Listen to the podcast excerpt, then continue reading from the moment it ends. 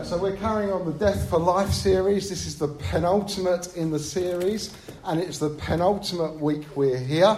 Don't you just love it when a plan comes together? I don't know if it was planned or not, but uh, brilliant, isn't it? And we've been looking at Jesus is my, and this morning we're carrying on with Jesus is my reconciliation. I've got more devices recording me this morning than you can quite believe. Um, cool, excellent. So we're going to start, uh, as we have some weeks, with a pastoral uh, story. So this is a story of someone in, in a pastor's church. And uh, we'll refer back to this, to Kurt, as we're going to learn about in a moment, a few times as we just spend some time listening to what God says to us this morning. So Kurt is in his 40s. Sadly, that makes him younger than me now. and lives his life on the edge. He runs a few small businesses that pay for his lifestyle of drug use gambling, foolish spending, and sleeping around. In more recent years, his rough living has taken a toll on his physical and financial well being. Spiritually, Kurt is a vocal non Christian who refuses to listen to anyone speaking to him about God. After spending a bit of time with him, it became obvious that in his little kingdoms of his home and business, he considers himself curiously to be something of a god, small g. He's often ruthless and cruel, demanding cult like devotion from his employers, uh, employees, sorry, children, and loser friends who need him for drugs, money, and approval. As a result, there is no one near him who is in any way stable enough to speak into his life and point out what is obvious to everyone else who is not in his little circle of control, and that is that he is falling apart in every way. He will sometimes spend days without sleeping because of the amount of drugs in his system. He st- started spending major amounts of money on frivolous purchases so that his home and business properties are filled. But his, eh, sorry, his home and his business properties are now filled with broken down cars, and his once beautiful home is now the eyesore of the neighbourhood due to neglect. Even sadder, his children who live with him still idolise their dad and remain devoted to him. They too do drugs and abuse alcohol, and having never left his circle of control, they do not have any idea that another way of life is available to them. They spend their time hanging out with their friends, having boys sleep over in their beds, and even moving boys into their father's home to freeload off him for money, drugs, and alcohol. As a result, we're getting a picture here, aren't we? As a result, his children are a wreck and even no longer attend college, though they were once good students. The only person who used to speak wisdom and sanity into Kurt's life was his brother. Both men grew up in a difficult family. They did not know their criminal father because he was in prison. Their mother worked hard and was very poor. The big difference in the boys' lives is that Kurt's brother became a Christian around his early 20s. As a result, he married a Christian woman, and together they raised their children according to the scriptures with the support of a church family. Kurt's brother's family is in every way the polar opposite of his own. Yet Kurt has refused to speak with his brother for many years, despite the fact that they live in the same city. My understanding is that Kurt is incredibly angry at his brother. Under that anger, there is bitterness that he does not understand. The pastor's response will be to try and help him see the root of, the bit- of his bitterness as well as the rotten fruit that it's bearing in his life wow, I hope your situation isn't as dire as that or wasn't as dire as that. But I'm sure there are parts of this story that, in one way or another, we can relate to. Maybe they're experiences that we've been through, maybe they're experiences that people close to us have been through, maybe we've just read about it, I don't know. But we know that these things go on in the world. And as we look at Jesus my reconciliation today, we're going to just refer back a couple of times to Kurt's story and reflect on the difference that Jesus makes to us. And I want to suggest this morning that before we look at reconciliation, we need to consider what and who we're being reconciled to. So I want us to spend a few moments considering God's original plan. If I can have the next slide, please. I can't see that, so I'll We'll just we'll see if we can work together. Um, God's original plan. So if we turn right back to the beginning of the Bible, we find Genesis, and in Genesis one and two, uh, if we were to summarise, we would find some of these things here. So firstly, we're created in God's image, male and female. We're created in God's image. That is Father, Son, and Holy Spirit. We rule the earth and can eat from it. And to a certain extent, I guess you could say we still do, uh, but not in the way that it was intended. We're to start from a position of rest. So if we go back to the original creation story, we find that God created the world in six days, and on the seventh, he rests. He creates Adam and Eve on day six, so their day one is a day of rest. They come from a position of rest, not a position of striving, which is so often how it feels now. And we're to be fruitful and multiply. So we're to have children, we're to have families, we're to uh, extend our families. We're to have a perfect relationship with God. So just take yourself back for a moment. It's difficult to imagine, I know. But as Adam, Adam's created, his only relationship at this point is with God. There's no sin in the world. His relationship is utterly perfect. And then God says it'd be good to have for you to have a woman with you. And so he puts Adam to sleep and he takes a rib. Many of us will be familiar with the story, and he creates Eve. And so Eve's first relationship, perfect relationship with God. And then he wakes them both up and their relationship together, perfect relationship with one another. We can't really imagine what a perfect relationship with God and a perfect relationship with each other looks like. But there was no guilt, there was no shame, there was no sickness, there was no sadness, there was no pride, there was no envy, there was no deceit. Just try for a moment to imagine what God created. This was the world that He created for us to live in. This was the relationships that He created for us. And when He talk about Jesus reconciling us, this is what He wants to hand back to us. It's amazing. It's amazing. However, and there's a big however, it doesn't end there. I mean, if it did, we wouldn't need to be sharing this this morning. We could just move on and enjoy, enjoy that, that world that God had created, but it doesn't, it doesn't stay like that. There's a dark turn. And this is where we're going to get a little bit heavy for a while, so sorry about that. Adam and Eve are told there's one tree they can't eat from in the Garden of Eden. It's the tree of knowledge of good and evil. So what do they do? Genesis 3, next chapter, tells us they eat from it. And in that moment, sin enters the world. At that moment, everything is changed. At that moment, the relationship with God is broken.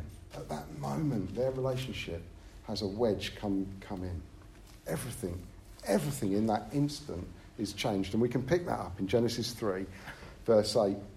It says this Then the man and his wife heard the sound of the Lord God walking in the garden at the time of the evening breeze, and they hid from the Lord God among the trees of the garden. So the Lord called out to the man and said to him, Where are you? Now, I think that's a great question because, of course, God knows exactly where they are, right? Where are you? So he's getting, he's getting man to respond. And that's a really important principle here because God knows exactly what we need. When we come to Him in prayer, He knows what we need, but He wants to hear it from us. So he says, Adam says, I heard you in the garden and I was afraid because I was naked, so I hid. Then he asks, Who told you you were naked? Did you eat from the tree I commanded you not to eat from? Now, again, God knows these things, but He wants to hear us. Come and confess. And the man replied, I take full ownership for this. I'm completely responsible. no, he didn't. He says, The woman you gave to me, might be your fault here, Lord, that I have to eat from this tree. The woman you gave to me, she gave me some fruit from the tree, and I ate. So the Lord asked the woman, What have you done? And it's, I think it could sound really stern there, but I'm sure he was compassionate in that moment because that's what he's like. And the woman says, The serpent deceived me and I ate. And if you go on in Genesis 3, you would then be able to read the consequences of those actions. And it's a consequence that we have to live with too. So I want to consider for a moment well, what does that look like? What does living in a fallen world look like when we do something like that? So if we can have, yeah, excellent. So th- the first thing we often do is we make ourselves a victim. So Adam, the first thing he does is say, the woman, she hasn't even got a name at this point, you notice. She gets, she gets the name Eve a bit later. The woman, she made me do it. I, just a helpless victim. I mean, have you seen how persuasive she is? She made me do it. I'm just a victim. Eve blames the serpent. He deceived me. It wasn't my fault. What could I possibly do? Have you seen what serpents are like? Kurt, he might not vocalise it, Kurt blamed his criminal father. He says, I had a really difficult upbringing. You don't understand what it was like to be in my situation. I'm just a victim of my circumstances. How could I possibly help the life that I'm living? And yet we know that's not true because his brother, of course, has a very different life. Something's changed in him. So often, instead of taking responsibility for something, what we do is we make ourselves a victim. And I'm not, I'm not talking about the times when you may have been a genuine victim of crime here, by the way. Something horrific may have happened, and if that's the case, I, I really hope that you've had some healing through whatever that was. But we make ourselves a victim. And what we do is we, is we put ourselves at the centre of the story and we start saying things like, It wasn't my fault. It wasn't me. It wasn't me, Lord. How, how could it be my fault? You, you put this situation, you put this temptation in my path. I couldn't possibly help it. Of course I did that. But didn't you see what they did? Of course I said that, but you should, you, I mean, the discussion. It was the only natural response that one could make to that situation. We do it all the, all the time. We make ourselves a victim. It might be by our action or our lack of action. It might be what we've said or what we've not said. The sins of commission and omission, as we would call them. But we make ourselves a helpless victim and say, it's not my fault. It's not my fault, it's their fault. It's not my fault I'm in this situation. It's not my fault I've done that. I'm just the victim. And what happens as we keep into that victim state is that we start finding ourselves travelling towards bitterness. See, most of us don't choose to become bitter. We probably all have met someone who we would describe as bitter and twisted. And I expect that person didn't choose to become bitter. But what happens when we do this victim thing and we keep thinking it over and we're mulling it and we're justifying ourselves all the time is we start to bring in bitterness. We stay at the centre of our universe, and this bitterness stops us moving forward, it stops us in our tracks we have this victim mentality, and the more we dig in, the more bitter we can become. We might even go and find some friends and some allies and go, You wouldn't believe it. You, I mean, what would you have done in my situation? of course, that was the only response, right? And the bitterness grows. Mm. And the closer the proximity of the emotional offender, so the closer we are emotionally to the person who may have wronged us, the more violated we're likely to feel. The stronger and the deeper the bitterness is likely to become. You see, I don't know about you, I drive quite a lot for work. Not as much as I did pre pandemic, but I'm still in the car quite a lot. And I've learned that if someone cuts me up at the traffic lights or jumps into the lane on the M25, which happens all the time, do you know what? I'm really good now at just letting it go. Once upon a time, would have upset me, but if you're in the car for hours a day, you would just, oh, well, you'd have a heart attack. You can't live in that way. So, but it's easy. There's no emotional proximity between the person who's cut me up and me. But when someone's close to us, it's different. You see, we expect different of them. We expect more of them. We've probably made ourselves vulnerable in some way. We've probably opened ourselves up. We've probably trusted them in a different way. When people are close to us, the hurt and the disappointment can get really, really deep. And this is why, when marriages and families break down, it can become so intensely bitter because we've been in a different place. The emotional proximity is so much closer. And so we become really bitter in those situations in a way that other situations don't affect us. That's why when church relationships break down, sadly, it also tends to become bitter. And we find people leaving the church, or maybe leaving the whole church, not just that particular church, or maybe walking away from their faith. And we hear of church splits because where emotional proximity is so much closer. And so the bitterness takes such a, such a root, a much deeper root. It derives something completely opposite to what Paul tells us to pursue in Ephesians 4, which is unity in the Spirit. Actually, it drives division. See, bitterness takes us to a place of separation. Bitterness appears to have promised satisfaction, but it delivers separation. Mm. Adam and Eve become separated from God. That's what happens in Genesis 3 when they eat that fruit. Kurt is separated from his brother. He's separated from some of his family. He's separated from much of society. And the few people that he does relate to, he relates to poorly. I want to ask you this question Are you separated from someone? Are you like Adam and Eve or Kurt in your separation from God? Have you become separated from other people? I want us to understand this morning, church, that the enemy, Satan, his primary, or what, at least one of his primary ta- tactics, is to cause separation. Mm-hmm. He loves that. He wants disunity. He wants separation. And we so easily and quite unconsciously find us doing this, find ourselves doing this walk. I was, I was just a victim of my situation. Then I become bitter about it, and suddenly I'm separated from those around me. You know, it's widely recognised that loneliness affects millions of people in the UK every year and is a key driver to poor mental health. There are lots of causes of loneliness. I'm not going to try and dig into those this morning, but one of them, one of them is bitterness. And the enemy loves it. He loves it when we're separated. He mm. loves it. We become vulnerable. Think of a pack of animals that have safety when they're together. And what does the lion do? He wants to, he wants to bring one of them out. That's what happens. That's what the enemy's doing. He did it in the Garden of Eden. He wanted to break that relationship between Adam and Eve and God. And he wanted to break the relationship between Adam and Eve. So I've cheered you all right up now, yeah? We're all feeling pretty good, high energy, everything's good in the room. Excellent. Um, the good news is that this is not the conclusion point of what we're going to talk about this morning. This is a diagnosis of the situation we find ourselves in or have found ourselves in. God, in His mercy, has a cure. It says, but God. Hopefully. The laptop's thinking about saying but God. But we can say but God, and Scripture says yes. but God. And let's, let's do that now. Let's turn to Scripture, to Ephesians. Uh, it's going to be quite small if it comes up on the screen, especially for those of you who are that side of the room now.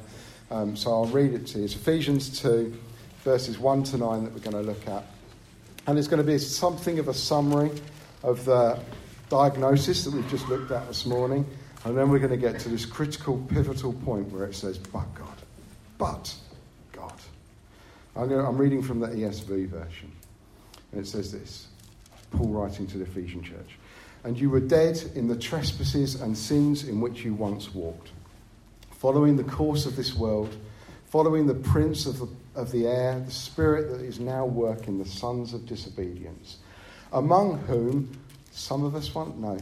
We all once lived in the passions of our flesh carrying out the desires of the body and the mind, and were by nature children of wrath, like the rest of mankind. But God, yeah, being rich in mercy, because of the great love in which He loved us, even when we were dead in our trespasses, He loves us before we know Him, made us alive together with Christ. By grace you have been saved and raised up with him and seated with him in the heavenly places in Christ Jesus, so that in the coming ages he might show the immeasurable riches of his grace. We talked about at Father's house this morning the immeasurable riches. We can't even measure the riches of his grace in kindness towards us in Christ Jesus. For by grace you have been saved through faith. And this is not your own doing, it is the gift of God not a result of works, so that no one can boast. So we've looked at this morning what God intended. He intended this just place we can't even imagine. Just imagine for a moment the best place you can possibly think of. Maybe, maybe it's like a desert island and it's just beautiful and the weather's always incredible. And I don't know what, what the best place is, but it was better than that. I don't know what the best relationship you've got. Just imagine for a moment the best relationship you have. Maybe it's with your spouse, maybe it's not. Um, just imagine the one that's best. It's better than that. God had this sinless, perfect, wonderful place for us. This was his plan. Adam and Eve, sin. Sin enters the world. And as a result, you know, we're born sinful. Have you noticed that? You don't have to teach your children to lie and to steal mm-hmm. or to cheat. They just know how to do that. So we live with the consequences of sin. That was what we came to. But God, but God, God, God wants yeah. to reconcile us. Firstly with Him, and secondly with one another. Reconciliation is on His heart for mm. this morning. He wants to reconcile us firstly, firstly vertically with Him, and secondly horizontally. Interesting, it's the shape of the cross, isn't it? Mm. He wants to reconcile us vertically and horizontally. And this is good news. In fact, I want to suggest that we just take a moment and we stop at this good news of what Jesus has done for us and we do some stuff that's really un British. I'm going to invite you to stand up. Don't worry. Don't look panicked. it's not going to be that bad. Just invite you to stand up for a moment. And do you know what we're going to do? I'm going to invite you on. I'm going to invite you to give him a massive round of applause and a cheer like you've never. Imagine this is the winning goal. This is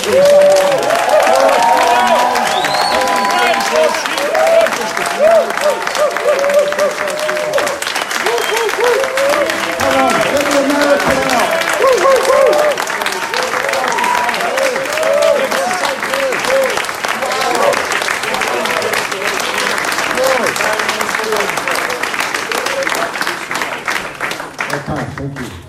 take a seat again. So I told you it wouldn't be that bad. We just had to just had to unleash the inner American, right? and we were fine. Sorry if you're American and I just offended you. I may have to reconcile myself to you. Do you know, it's like we were on a deathbed, terminally ill, no chance of recovery, no chance of life, and God turns up with a miracle cure. Yeah. This miracle cure is Jesus. And I've got a question for you this morning. If you don't know him as your Lord and Saviour, do you want to take that miracle cure? Mm. Do you want it this morning? You know, this is open to you. You can start this journey of having restoration and reconciliation.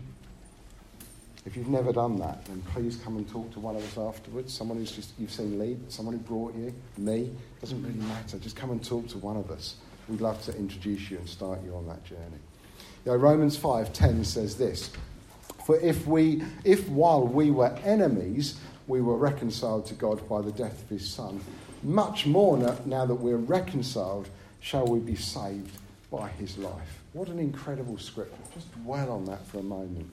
While we were enemies, before we were born, God reconciled us or offered us that opportunity of reconciliation through the death of his son. There's a really good, I'm not going to read it this morning because of time. There's a really good uh, book by John Piper called 50 Reasons Why Jesus Came to Die. And uh, one of the chapters talks about reconciliation. He works from this scripture, and I really commend it to you uh, as an excellent just opportunity to dwell on just what God has done for us. You know, we think we take part in it, but really we don't. Mm. It's all Him. He does it. he comes and wants to reconcile, and then He equips us to be able to reconcile. Amazing. What a great God we've got. The story doesn't end here either this morning, because if we were to turn over the page in Ephesians, if you've got that old fashioned thing called a paper Bible, uh, or you were to spring into your app and just move it on a little bit, which is probably the case for more of us, it would be for me, uh, in Ephesians 4, at the end of Ephesians 4, verses 31 to chapter 5, verse 2, again in the ESV, Paul writes this to the believers, it's to the church, right? Let all bitterness and wrath and anger and clamour and slander be put away from you, along with all malice.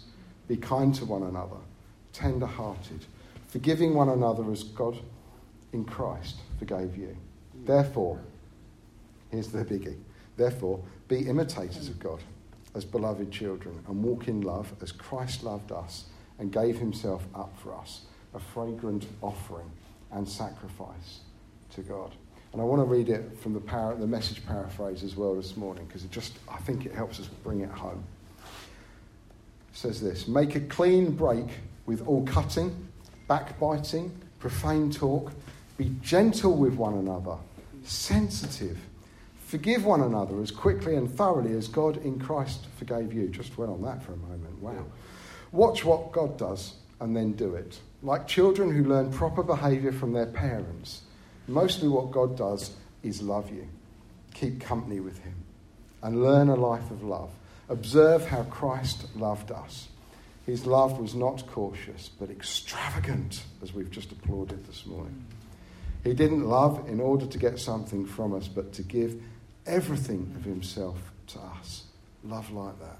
I love this, these simple commendations, you know. Hang out with Jesus, yeah. spend time in his company, observe how he loves. Watch him love. And then the really difficult bit. Love like that. Love like that. So we've had this amazing reconciliation to God. through what he has done by sending his son Jesus to the cross to die for us and to come back to life and to defeat death and sin. And we can enjoy this forgiveness, but there's a bigger ask here than just to receive forgiveness, and that is that we're to forgive. See, as we've been given, forgiven much, we are also mm. to forgive. And I'm not going to stand here and pretend that forgiveness is already e- always easy. You know, the guy who cuts me up on the M25, forgiving him, reasonably straightforward. I don't, I don't hold that grudge. I really don't. Even though I've mentioned it twice.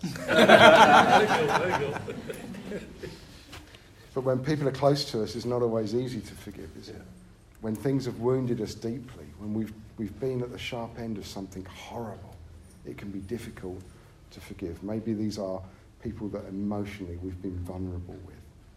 But Jesus taught his disciples to pray in Matthew as he's teaching us this morning forgive us.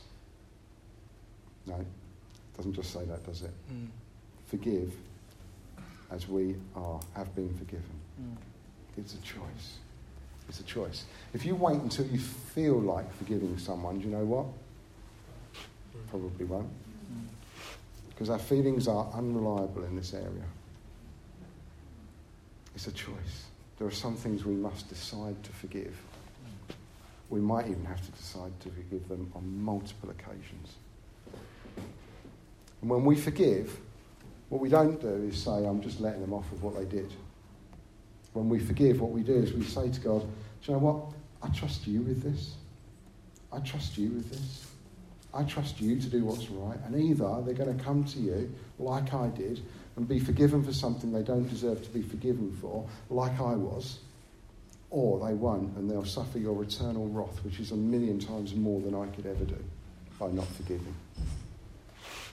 I want to encourage you when we forgive, amazing things can happen. You see, we start to lose that bitterness. The bitterness that's taken root can be broken. and then we're not separated. You know, I think, I think I remember sharing this with Alan Debs, and um, I think Deb shared it a little while ago. But for those of you that weren't here, um, Kirsty and I have been involved in a ministry in the past, um, prophetic ministry, and uh, one of the things that people come for is, is physical healing. Now, of course, we can't do that, only God can do that, but we ask the Lord for physical healing, and we've seen many people healed. Um, praise God. And this particular lady arrived um, to the team that I was in, and she had neck pain. And she'd had neck pain for tens of years. I mean, not just a little while. She'd had all sorts of MRI scans, all sorts of diagnosis, all sorts of things have been tried, but nothing removed this neck pain. And I remember we said to her, How bad is neck pain out of 10? Was a good starting point if you're going to heal someone. She was like, Oh, it depends, but it can be 8 or 9, it can be all encompassing. And we prayed for a couple of times to be healed. Nothing happened. Um, and then the person I was with, I can't, I can't take any credit at all, the person I was with said, You know, sometimes unforgiveness causes us to carry pain, causes us to carry sickness. And I'm not saying this morning, by the way, if you're sick, then it's definitely the result of unforgiveness, but it can have a hold on us.